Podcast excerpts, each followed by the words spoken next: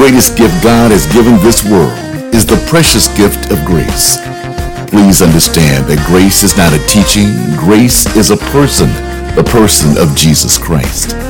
John 1:17 says, For the law was given through Moses, but grace and truth came through Jesus Christ. Open your spirit and prepare to receive through Bishop Herb Andrew God's word of grace which is building you up from the inside out while positioning you to enjoy the inheritance Jesus paid for with his blood. This is your moment of grace.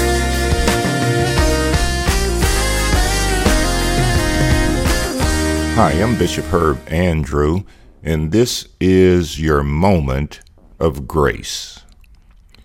You know, the Bible is very interesting there in Mark's Gospel, chapter number 8, beginning at verse number 27. Listen to how the Word of God reads. The Bible says, Now Jesus and his disciples went out to the towns of Caesarea Philippi. And on the road he asked his disciples, saying to them, Who do men say that I am? So they answered, John the Baptist but some say Elijah, and others one of the prophets. He said unto them, But who do you say that I am? Peter answered and said to him, You are the Christ. Then Jesus strictly warned them that they should tell no one about him. You know, this is a very interesting account in scriptures because a very important question is being asked, and that is who do men say that Jesus, our Lord and Savior, who do men say he actually is? And of course, the answers begin to come forward. Some say that he's John the Baptist, some say that he's Elijah, and others say that he's simply one of the prophets. But here's the most important question that I believe Jesus asked on that day. And that question was, Who do you say that I am? We understand what it is others are saying. But the question that is important to us today is, Who do you say that Jesus really is? You know, when you look over in Mark's Gospel, chapter number four, and even in the Gospel according to St. Luke, chapter number eight, the Word of God instructs us to pay close attention to what we hear, but then over in Luke's Gospel, it tells us to pay close attention to how we hear what we hear. Now, that's very important, believe it or not. The Bible says that we are to pay close attention to what we hear, and we're to pay close attention to how we hear it. In other words, the way that we see, or the way that we even hear Jesus in this season, the revelation that we have of him, we must understand that it'll never, ever affect God's acceptance of us as individuals. See, see the way that that we see Jesus, and and the way that um, we we understand Him, or the way that we we hear His words, it's really not going to affect the way that Jesus accepts us. But the truth of the matter is, the way that we hear Jesus or the way that we see him, it will affect our acceptance of what God actually has for us. In other words, it'll ultimately affect how we as individuals receive from Jesus. Understand, the Bible talks about it over in Mark's Gospel, chapter number 13, how it is that, that Jesus, even though he is the Son of God, even though he is he is the one with all power in his hands the bible says that jesus could do no mighty works in his hometown of nazareth and it was not because Jesus lacked power, but Jesus could do no mighty works in his hometown because the people there, they lacked the revelation of who he really was. You see, when they looked at Jesus, all they saw is Mary's baby. All they saw is the son of a carpenter. And it was this lack of revelation that hindered the power of God from, from moving forth and from being released through Jesus while he was there in his hometown. So the question on the table today is who do you say Jesus is? Because the truth of the matter is, the way that you see him or even the way that you hear him, it really does not affect his acceptance of you.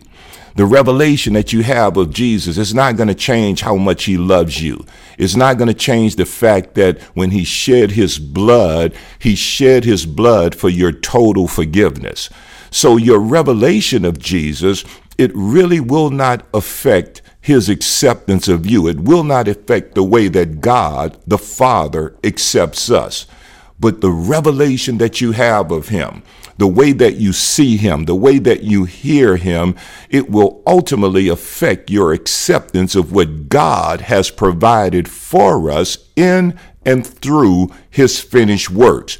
It will ultimately affect our ability to receive all of the blessings and all of the benefits that God has provided in and through our Lord and Savior, Jesus Christ. You know, think about it for a moment.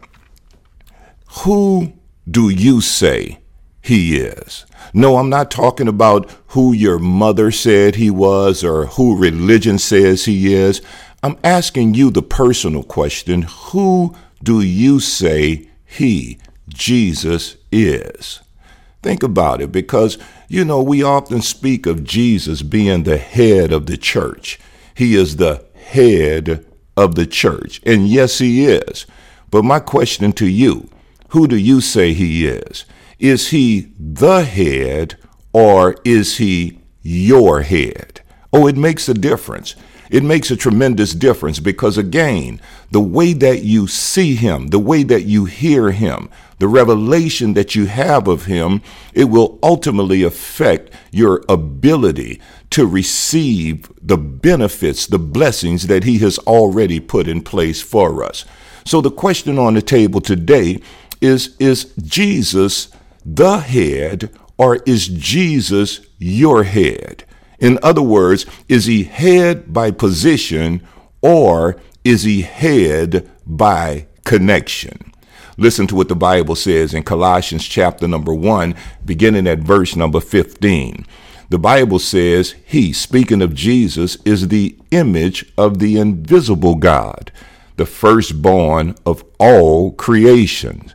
For by him all things were created that are in heaven and that are on earth visible and invisible, whether thrones or dominions or principalities or powers. All things were created through him and for him. And he, Jesus, is before all things, and in him all things consist. What is so awesome when you really understand that Jesus is the one that is holding everything together. But look at what he says in verse number 18. In verse number 18, still speaking of Jesus, he says, And he, Jesus, is the head of the body, the church, who is the beginning, the firstborn from the dead, that in all things he, Jesus, may have the preeminence. Now, the question that's on the table today is Is Jesus the head or is Jesus your head? Is he head by position or is he head by connection? That's very important when you understand the difference. See, think about it for a moment. To be head by position, it simply means to hold a position or a place of leadership, authority, or honor. It's ultimately a position in which others are subordinate to you. In other words, when when when when Jesus is is head by position, it, it's almost as if he is your boss. He is he is your boss who who instructs you and tells you what you have to do. But then there's to be head by connection. See, to be head by connection, that means the upper part of the body connected to the trunk by the neck containing the brains, the eyes, the ears, the nose, and the mouth. And the question today is Is Jesus the head? Is he head by position or is he your head? See, because many believers, when they read this text that we've just read out of the book of Colossians, many believers, when they read that text, their focus is on Christ as being the head over us, the head by position. Listen, Luke tells us to take heed in what we hear. Mark tells us to take heed in how we hear it. See, our revelation in this season, it must expand. It must expand to the point where when we see Jesus, we see Christ as being the head of the body and not simply being a head over us but but but seeing him as as as he is the head of the body which is actually connected to us the church in other words, in other words, we are not just head by position, or he rather is not just head by position, but he, Jesus, is head by connection. He is the head, and we are the body. Listen to me, that's very important when you really begin to see that, when you really begin to understand that. See, because in order to maximize the benefits of our relationship with Jesus, the head and the body must be viewed as one. Did y'all catch that? See, if we're going to enjoy the blessings, if we're going to enjoy all of the benefits that, that God has given unto us in and through the finished work of Jesus, the head, Jesus, and the body, that's us, we must be viewed as one. In other words, you cannot say that God sees Christ, the head, as being perfect while he looks at us, the body, as still being flawed. No, as he is, 1 John 4 and 17, as he is, so are we in this world. In other words, the same way that God sees the head, he also sees us as the body being in that same position. In other words, since Jesus, our head, is accepted by God, that would suggest that we, the body, are accepted as well. So you can't accept the head and not accept the body when Jesus is our head by connection and not just our head by position. Understand, the degree to which Jesus is accepted by God is the measure of our personal acceptance. Boy, when you really get that revelation, when we really begin to walk in the revelation that, that when God looks at Jesus, the exact same way that he sees Jesus is the exact same way that he sees us the degree to which Jesus is accepted by God, the degree to which Jesus is accepted by the Father is the measure of our personal acceptance as well. Hallelujah. Oh, that's shouting material. It really is. When you really begin to understand that God is not looking at your performance in order to determine your righteousness, but He is looking at Jesus. He's looking at the finished work of Jesus Christ. When you really begin to understand that the same level of acceptance that that that Jesus has before God is the same level that we possess as his body it changes everything. Because if Jesus is accepted, then we are accepted as well. You know, over the last few months, we've been we've been transitioning our concept of faith. We we've come to the point now where we understand that that faith for us is not trying to get what we don't have. But faith for us is believing that we possess what God says we have, regardless of what our natural experience would say. In other words, since Jesus, the head, is well, Since he is healthy, healed, and whole, we determine by faith that we, the body, we are well as well. Eh, think about it. Think about it. Because the same way that Jesus is viewed is the same way that we are viewed. Because he is our head, not by position. He is our head by connection. And since the head is rich, then we declare by faith, we, the body, we are rich as well.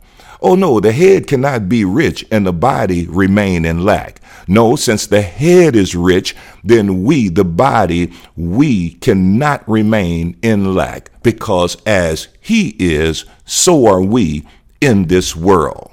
Come on, y'all.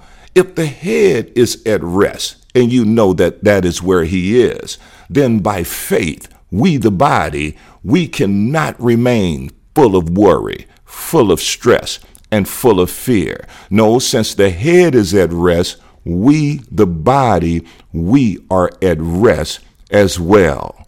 See, God sees Jesus, the head, in all of his perfections. And the wonderful thing about that is that is how he sees us, the body, as well.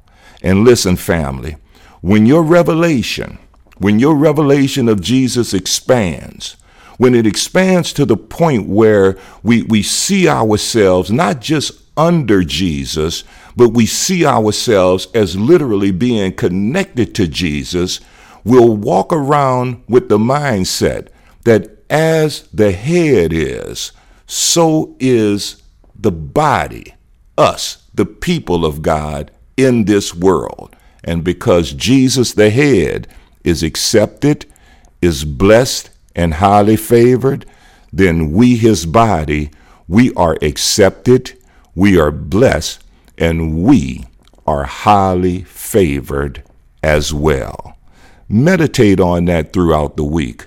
Meditate on the fact that He is not just your head by position, but He is your head by connection. And as He is, so are you in this earth realm. Thank you for tuning in today, family.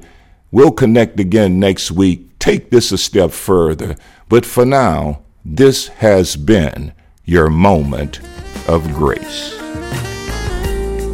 Be sure to follow us on our social media platforms by subscribing to our Beacon Light of Homer YouTube channel and following us on Beacon Light of Homer Facebook and Instagram pages. Join us for a life-changing word on Sundays at 9 a.m. and 6 p.m. for our Beacon Light of Homer worship experience or Wednesday on our Grace Reloaded Bible study at 7 p.m. Central Standard Time. Bishop Herb would love to hear from you.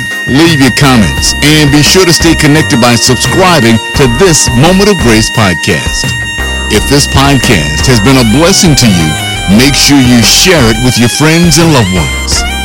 Remember, because of his awesome grace, our God is faithful to manifest every blessing and benefit Jesus has paid for through his finished work on the cross of Calvary. Our part is to believe, receive, and enjoy what has already been provided, motivated by his tremendous love. Until next time, this has been your moment of grace. Thank you for sharing on today.